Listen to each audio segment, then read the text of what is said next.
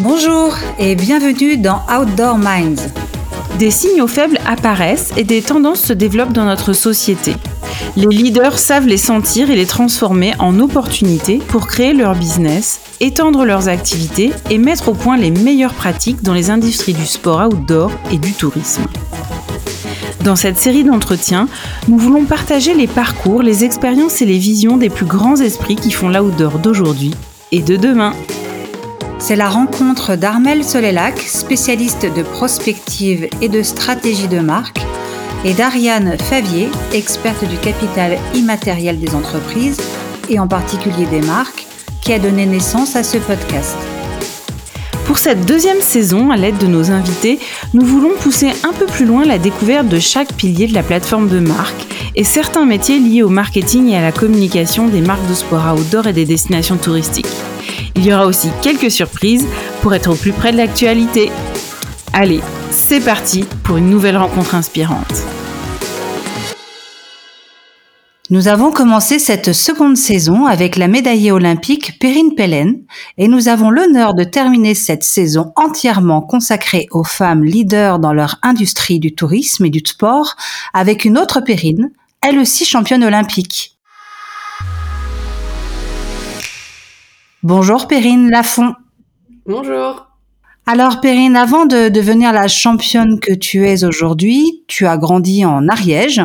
Est-ce que tu peux nous parler de ton enfance et comment tu es devenue skieuse de boss euh, alors tout simplement, en fait, je suis née euh, dans le monde de la glisse parce que mes parents étaient skieurs, mon père était moniteur de ski, mon frère aussi est moniteur de ski, donc euh, j'ai vraiment grandi dans ce milieu et dès toute petite, j'allais à la neige euh, tout, toutes les vacances, tous les week-ends euh, parce que mon père travaillait et euh, donc le ski a fait partie entière de, de mon enfance et dès que j'ai su marcher, ma maman m'a mis sur des petites patinettes et, j'ai sûrement bien aimé ça parce que bon bah elle continuait de m'y mettre tous les week-ends et toutes les vacances scolaires.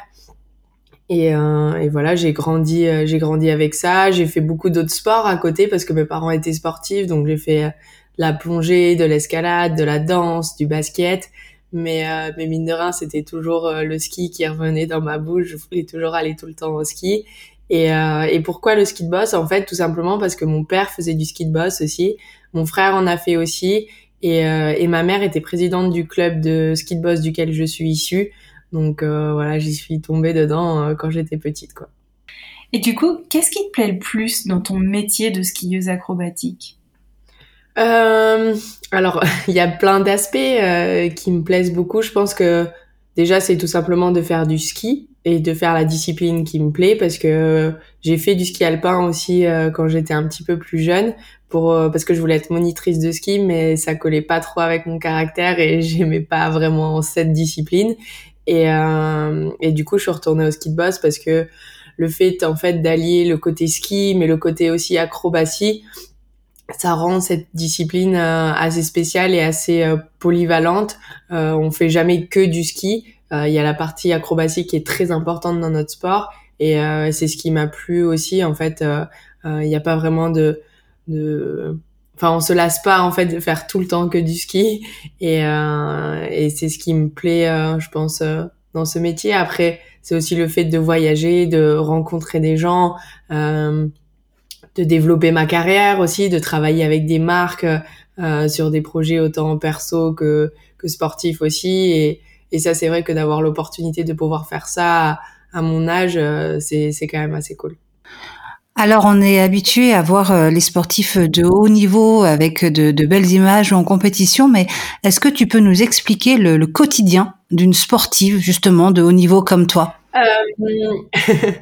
Alors, c'est vrai que c'est, c'est quelque chose euh, d'assez un petit peu routinier, si on peut dire, et, euh, et, assez strict quand même aussi, parce que pour faire du très haut niveau, il faut être euh, à 300% dans son projet, et euh, c'est des choses qui, qui demandent un petit peu de, euh, de sacrifice, si on peut dire, parce que c'est c'est un métier, mais aussi c'est c'est du très haut niveau, et chaque chose qu'on fait, en fait, on doit le faire à une intensité énorme.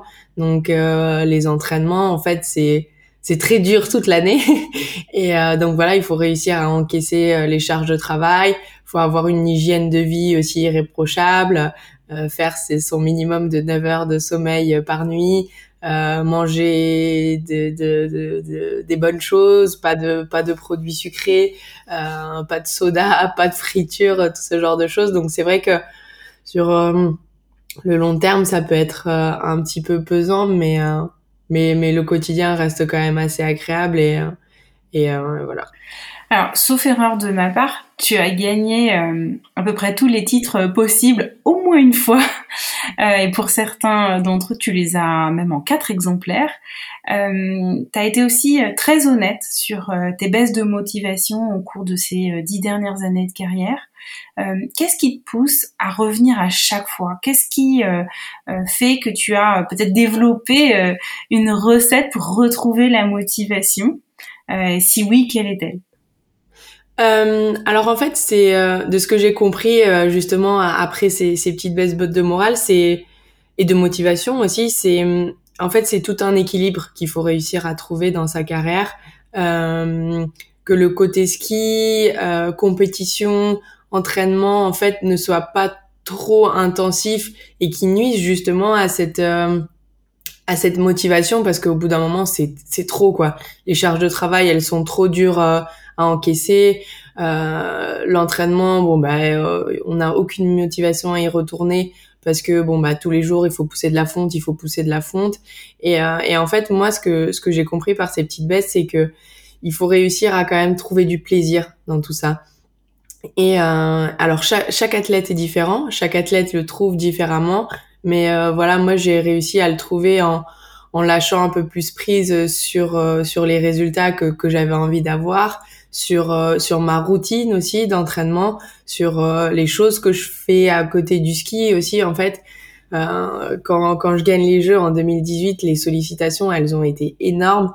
Enfin, il y en avait de partout et et, et moi je voulais servir, enfin faire tout ça parce que je pensais que c'était bon pour mon sport, bon pour ma carrière, mais je me suis un petit peu perdue dans tout ça et du coup il a fallu que que, que, que je retourne un petit peu à l'essentiel, que je cible les bonnes sollicitations. Et ça m'a permis en fait de retrouver un équilibre dans ma vie de tous les jours, dans mon quotidien, qui a fait que je continuais de faire du ski, mais j'avais aussi des choses plutôt cool à côté. Je me prenais moins la tête sur les résultats. Et c'est ce qui a fait un petit peu que j'ai retrouvé justement ce bon équilibre pour continuer d'avoir la motivation de me lever tous les jours pour aller à l'entraînement. Alors, dans de nombreuses interviews, tu soulignes euh, l'importance de ton entourage, euh, du collectif dans lequel euh, tu évolues au, quotidien, et tu parles de ton coach. Ludovic Didier a annoncé en mars dernier qu'il allait partir vers d'autres projets, d'autres aventures professionnelles. Comment tu appréhendes la suite et comment tu te projettes? Alors c'est vrai que ça va faire un gros changement pour nous parce qu'il y a Ludo qui arrête, mais il y a aussi notre deuxième entraîneur qui était euh, Lionel Levray qui arrête. Il y a notre préparateur physique Rémi Damiani qui arrête aussi. Notre kiné, euh, notre notre docteur Olivier Matares qui arrête aussi. Donc on a quatre staffs qui prennent leur retraite. Et c'est vrai que ça fait bizarre parce que voilà, on a partagé tellement de choses ensemble, tellement de bons moments que c'est un petit peu bon bah la fin d'une histoire. Donc c'est vrai que ça fait un petit pincement au cœur, mais euh, mais je pense que voilà, ça arrive à un moment de de ma carrière où où je pense que voilà, on a écrit une très belle page et maintenant il faut que j'arrive à écrire autre chose et euh, et du coup j'ai j'ai hâte aussi de voir ce que me réserve la suite avec euh, un staff différent parce que bah voilà, ça, ça remet un petit peu de renouveau dans l'équipe et c'est ce qui est très important aussi pour continuer de, de garder la motivation, d'enlever un petit peu le côté routinier parce que mine de rien, bon bah avec euh, tout le staff, on se connaissait depuis de nombreuses années, donc on avait notre petite routine et là ça va ça va casser un petit peu tout ça, donc je pense que ça va remettre une très belle dynamique dans l'équipe et, euh, et j'ai hâte de voir euh, ce que ça peut donner. sur ces euh, dix années de carrière, euh, un petit peu plus même, euh, tu avais évidemment, vécu des, des, événements très forts. Euh, Est-ce que tu as une anecdote rigolote ou, ou, un fait marquant que tu aimerais partager avec nous? Euh, Alors, il y en a tellement. mais c'est vrai que je pense les plus mythiques, en fait, c'est c'est peut-être les voyages. Euh, on prend beaucoup l'avion tout le long de l'année. Et, euh, et je crois que c'était en 2018, donc c'était l'année des Jeux. Euh, donc une année toujours un petit peu stressante. Et c'était au mois de janvier, on partait aux États-Unis, à Deer Valley. Euh, on était au Canada, donc on était sur l'autre côté du versant, le versant est, et donc on prend un avion pour pour rejoindre Salt Lake City, là où on avait notre Coupe du Monde. Et, et en fait, en plein vol, le, commandant de bord nous dit qu'à Salt Lake, il fait trop mauvais et qu'il pourra pas poser à, à Salt Lake. Et en fait, il nous dit qu'il pose à Boise, ça s'appelle, aux États-Unis. Dans l'Idaho. Ouais, c'est ça. Et du coup, on dit bon, bah de toute façon, on n'a pas le choix, donc euh, ils posent là. Et euh, il y avait quelques Américains dans notre voiture, et eux, en fait, ils ont loué une voiture directe et euh, ils sont partis à Deer. Et là, on regarde sur le GPS, ça marquait 5 heures et demie de route. Mais le truc, c'est qu'on skiait le lendemain. Donc, on skiait pour s'entraîner pour la Coupe du Monde. Et du coup, on s'est dit, bon, bah, on n'a pas le choix. Euh, il est 6h30 du soir. Bon, bah, tant pis, on, loue une voiture. Et du coup, les garçons ont loué une voiture. On a fait, bah, c'est 5h30 de voiture. On est arrivé, je crois, 2h, 2h30 du matin. Et le lendemain matin, bah, à 9h, euh, les garçons, ils sont partis s'entraîner. Et nous, on a suivi. Et certains avaient leurs chaussures de ski dans euh, la soute de l'avion. Donc il y en a qui sont partis skier avec des chaussures de location et nous on est arrivé le matin là-bas éclaté complet. Mais euh, mais au final ça s'est bien passé parce que je crois que moi je gagne euh, les deux coupes du monde qui avaient la non j'en gagne une et je fais deuxième à la deuxième. Ben il fait un podium aussi donc comme quoi tout ne tient pas au bon déroulement d'un voyage pour faire des bons résultats en coupe du monde. Merci Perrine. Perrine, si on, se projette euh, sur euh, sur les années futures, sur les dix prochaines années par exemple, euh, comment est-ce que tu vois l'avenir de ta de ta discipline et comment tu aimerais qu'elle qu'elle se transforme éventuellement Qu'est-ce que tu aimerais qu'elle devienne? Typiquement, souvent l'exemple que je prends pour ma discipline, en fait, pour ce que j'ai envie qu'elle devienne, c'est le biathlon. Euh, le biathlon avant Martin Fourcade et le biathlon après Martin Fourcade. Euh, c'est clairement ça que que j'aimerais amener mon sport. Euh, bon après c'est différent parce que ils ont 30 coupes du monde dans l'année, ils ont 6 championnats du monde, 6 six courses à chaque fois, donc ça aide un petit peu plus au, développement de, la discipline.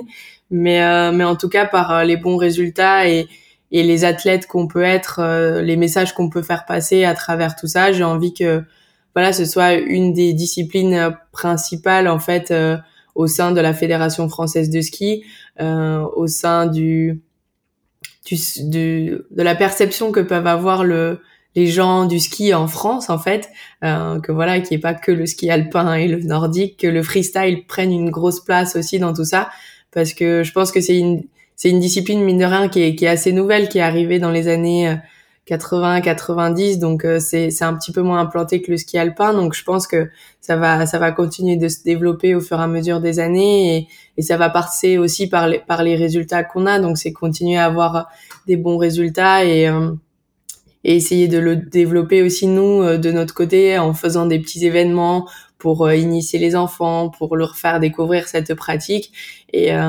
et pour que voilà ce soit une discipline connu, de, très très connu dans, dans une dizaine d'années avec euh, une grosse équipe de France, pas seulement qu'avec euh, un ou deux athlètes en tête d'affiche, mais avec euh, ouais 5, 6, 7 athlètes qui jouent dans le top 10 mondial tous les week-ends quoi. À propos de transmission, est-ce que tu peux nous parler de l'événement que tu organises? Euh, Alors ouais, c'est c'est un tout petit événement, enfin non, c'est un bon événement. euh, c'est un ouais un petit événement en fait euh, au profil des enfants euh, dans ma station de ski donc euh, en Ariège au Mont Dolme où je leur fais découvrir la discipline du ski freestyle. donc toute la journée en fait il y a des petites activités autour de ça. Il y a un trampoline, il y a une petite piste de ski de boss pour les débutants, il y a un contest de ski de boss, il y a un airbag aussi pour ceux qui veulent faire des sauts et, et en fait on a une dizaine d'activités où les enfants euh, ils peuvent passer toute la journée sur ces activités qui sont gratuites et, euh, et ça va permettre de leur faire découvrir ce que c'est ma discipline, les outils aussi que j'utilise pour euh, pour m'entraîner, donc l'airbag pour travailler les sauts, le trampoline aussi pour travailler les sauts, et puis euh, la petite piste de ski de boss où on fait des exercices bah, typiques pour ça et, et pour que bah, peut-être voilà les, les les petits enfants qui connaissaient pas forcément cette discipline, ça leur donne envie de de la découvrir. Et c'est ce qui s'est passé cette année parce que donc on a fait euh, la première édition euh, cet hiver au mois de février. Et après les retours que ça a été, les gens qui, qui m'envoyaient des messages, bon bah mes enfants maintenant ils veulent faire du ski de boss. Ah, donc euh, pour moi c'était la meilleure récompense et le meilleur retour qu'on pouvait avoir. Et, et ça c'est juste trop bien parce que ça passe aussi. Mine de rien quand les gens nous voient à la télé en fait le ski de boss c'est un, un, sport qui fait un petit peu peur parce que les gens ils sont là oh là là, là les genoux ça fait mal mais moi j'ai un peu à cœur aussi de de casser euh, cette image de, de mon sport et euh, et de leur faire comprendre que bah non c'est pas forcément hyper traumatisant. Enfin ça l'est comme tout sport de haut niveau hein, comme un mec qui va se faire 40 km de course à pied. Et euh, et leur faire découvrir qu'en fait c'est accessible à tous euh, dès le plus jeune âge et euh, pour que plus tard on, on ait des des futurs champions de, de ski de boss. Quoi. quel conseil tu donnerais euh, à un jeune euh, ou une jeune euh, qui souhaiterait s'y mettre et devenir champion? Alors, je pense que il faut pas avoir peur de l'acrobatie. C'est vrai que faire des backflips ou faire des 360, c'est quelque chose qui fait peur à la base, mais mais il faut se dire qu'en fait les entraîneurs ils nous jettent pas comme ça. Allez, fais un backflip. Il y a toute une routine de, de, préparation à l'entraînement qui est mise en place pour apprendre justement à faire ces sauts. Et, euh, et du coup, voilà, ceux, ceux qui aiment, euh, je pense, les sensations fortes et, et le mix un petit peu de, de, de deux disciplines comme euh, bah voilà l'acrobatie et les bosses. ben, c'est le ski de boss qu'il vous faut et, et, c'est ça qu'il faut qu'il faut essayer comme comme sport. Oh là là, quelle ambassadrice. Alors une dernière euh, euh, question avant de conclure. Euh, quel conseil tu, tu te donnerais, euh, tu donnerais à la jeune Perrine de 15 ans qui a qui allait sur ses premiers Jeux Olympiques, maintenant que tu as fait trois Olympiades Je pense que pour moi, enfin le conseil que je pourrais me donner, ce serait de ah, c'est dur. euh, mais peut-être, ouais, ce serait euh, la, la notion de résultat, en fait. Euh, que qu'un mauvais résultat n'est pas un échec, euh, mais plutôt que c'est constructeur, en fait. Et, euh, et on apprend tellement, en fait, de, de ce genre d'expérience, de tellement sur la gestion d'une course, mais aussi sur la gestion de soi-même. Et, euh, et c'est vrai que bah, toute jeune, dès que je faisais une mauvaise, mauvaise course, c'était une catastrophe. Hein. Le monde s'est écroulé et euh, au fur et à mesure des années, en fait, j'ai compris que c'était ça qui, qui m'avait construit et qui m'avait fait en tant que, que sportive, mais aussi que femme. Et, euh, et du coup, ouais, je pense que le conseil, ce serait euh, de prendre un peu de recul sur le résultat et, euh, et de juste skier, en fait. Le résultat ne, ne ne résume pas une personne à un moment donné en fait. Il peut y avoir des bons résultats, des mauvais résultats, mais euh, ne pas s'en faire un, un, monde et ne pas se résumer à ce résultat. C'est un peu comme la perception des gens parfois sur nous qui peuvent nous déstabiliser et on se sent mis dans une case ou euh, dans une rubrique euh, et résumé à ça. C'est un peu cette notion-là finalement? Ouais, c'est clairement ça parce que mine de rien, en fait, on s'entraîne un petit peu dans l'ombre toute l'année et, euh, et, nos résultats sont la vitrine en fait de, de ce qu'on fait à la longueur de, de, de notre saison. Mais euh, mais c'est pas que ça aussi un résultat parce que bon bah des fois il y a des mauvais des mauvais résultats mais mais faut prendre en compte le contexte euh, qu'est-ce qui s'est passé ce jour-là. Et euh, et c'est vrai que bon bah des fois ça peut être un peu dur aussi le regard des gens sur euh, ces résultats qui sont pas forcément très bons. Euh, mais voilà, il faut réussir à prendre de la distance et, relativiser sur tout ça. Euh, à ce propos, il y a un bouquin assez génial de Charles Pépin, qui est un philosophe, qui s'appelle euh, Les vertus de l'échec. C'est un tout petit livre euh, qui est hyper facile à lire et pour tous ceux qui ont du mal à gérer l'échec, c'est vraiment assez intéressant de, le lire. Bah, c'est marrant que tu dis ça parce que du coup, bah la suite des jeux là cet hiver, donc où, je termine quatrième, en fait j'ai un fan qui m'a envoyé ce livre et qui m'a écrit alors c'est vrai qu'à première vue, les vertus de l'échec, en fait, le livre, t'as juste envie de le jeter et de lui dire mais mais hum, tais-toi et ne parle pas de ce que tu ne sais pas. et, euh, mais en fait, il m'écrit un très beau petit mot qui me dit que voilà, bah ces jeux, c'est certes, c'était pas le résultat que j'espérais, mais que en fait, euh, cette quatrième place, elle sera tellement constructive pour la suite de ma carrière, pour euh, pour l'évolution en fait que je vais avoir à la suite de, de cet événement. Et, euh, et c'est vrai que bon, bah, il a pas tort. Ce livre révèle bien, euh, comme son nom le dit, les vertus de l'échec, où justement t'apprends de de ce qui s'est passé, t'apprends aussi de, de ce qui a pas marché. Et, euh, et c'est comme ça en fait que tu deviens que tu deviens tellement plus grand. Et et c'est vrai qu'avec beaucoup de recul, cette quatrième place sur le moment, enfin, je me suis dit mais c'est pas possible, c'est une blague. enfin, réveillez-moi, c'est un cauchemar. Mais avec du recul et quelques mois après, en fait, je me dis c'est peut-être un mal pour un bien en fait ce qui m'est arrivé parce que dans ma carrière, tous les objectifs que je me suis fixés depuis huit ans, je les ai toujours réalisés. Alors ça m'a construit, hein, je suis devenue plus confiante, j'ai, enfin, j'ai, évolué grâce à ces réussites. Mais je pense que rien qu'avec cette quatrième place, j'ai tellement plus évolué que qu'en huit ans peut-être de, de, réussite sur le circuit Coupe du Monde. Et, euh, et c'est vrai que je pense euh, les, les échecs sont vraiment très très formateurs. Ouais, je crois qu'il y, a, y a vraiment deux choses à retenir euh, à l'issue de, des jeux. Moi, je t'avais envoyé un mail. L'objet, c'était ce qui ne te tue pas te rend plus fort. Euh, et, et, je le pense sincèrement. Et la deuxième chose, c'est et tu l'as très bien dit d'ailleurs en interview à l'issue des jeux, c'est que et c'est important de le rappeler euh, aux auditeurs, c'est que les jeux c'est la la course d'une journée. Euh, et tous les sportifs de haut niveau, et je pense notamment à Apollo Delerue, euh, euh, lui il m'a toujours dit, mais c'est pas difficile de monter sur le podium. En fait, c'est de rester sur le podium. Et le titre que tu as décroché au mois de mars, c'est pas le titre d'une course, hein. euh, c'est le titre de toute une saison, voire même de toutes les saisons précédentes qui payent aussi. Et c'est euh, pour moi en tout cas, et pour beaucoup de gens, c'est encore plus beau finalement euh, de, de, durer aussi longtemps dans le temps, parce que tu as des gens qui vont décrocher une médaille olympique et c'est magique, c'est magnifique. Mais réussir toutes les années suivantes à gagner tous les titres possibles, ça c'est encore plus fort et ça montre la championne que tu es finalement. Bah, c'est sûr que pour nous, en tant que skieurs, ce qui représente le plus euh, bah, une saison, c'est vraiment ce classement général, ce globe de cristal. Euh, et, les jeux, mine de rien, c'est la course d'un jour. Hein. Tu peux avoir euh, attrapé une gastro la veille, euh, un petit rhume tu peux ne pas être dans ton assiette euh, le jour de la finale parce que oui, tu es humain et ça arrive d'avoir euh, bah, des petites baisses de forme comme ça un jour dans sa vie. Parce que les gens ont du mal à comprendre parce qu'ils voient tellement les sportifs de haut niveau comme des machines et, et comme des super-héros. Mais, euh, mais c'est sûr que pour nous, ce qui représente une saison, c'est ce globe de cristal et, et, heureusement que j'ai eu celui-là à la fin de la saison, sinon la, la saison aurait été dure, ouais, ça c'est sûr.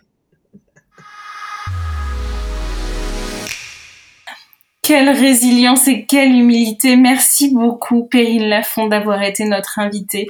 Voici les quatre points clés à retenir de cet épisode. 9 heures de sommeil, bien manger, encaisser la charge de travail avec discipline en trouvant un équilibre entre le métier de sportif de haut niveau et des sources de plaisir qui rechargent en énergie. Voici ta recette périne de succès pour devenir championne.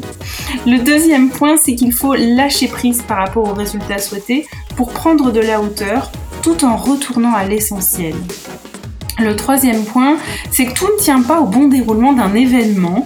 Il y a une part d'aléa qu'il faut savoir accueillir pour performer. Et enfin, le dernier point, c'est qu'un résultat, bon ou mauvais, ne résume pas une personne. C'est plutôt la manière dont elle rebondit sur ce résultat qui la définit. Merci à tous d'avoir écouté cet épisode d'Outdoor Minds. Si ça vous a plu et que vous voulez découvrir de nouveaux leaders dans le tourisme et les sports outdoor, nous vous invitons à nous retrouver dimanche prochain où nous accueillerons une nouvelle invitée prestigieuse.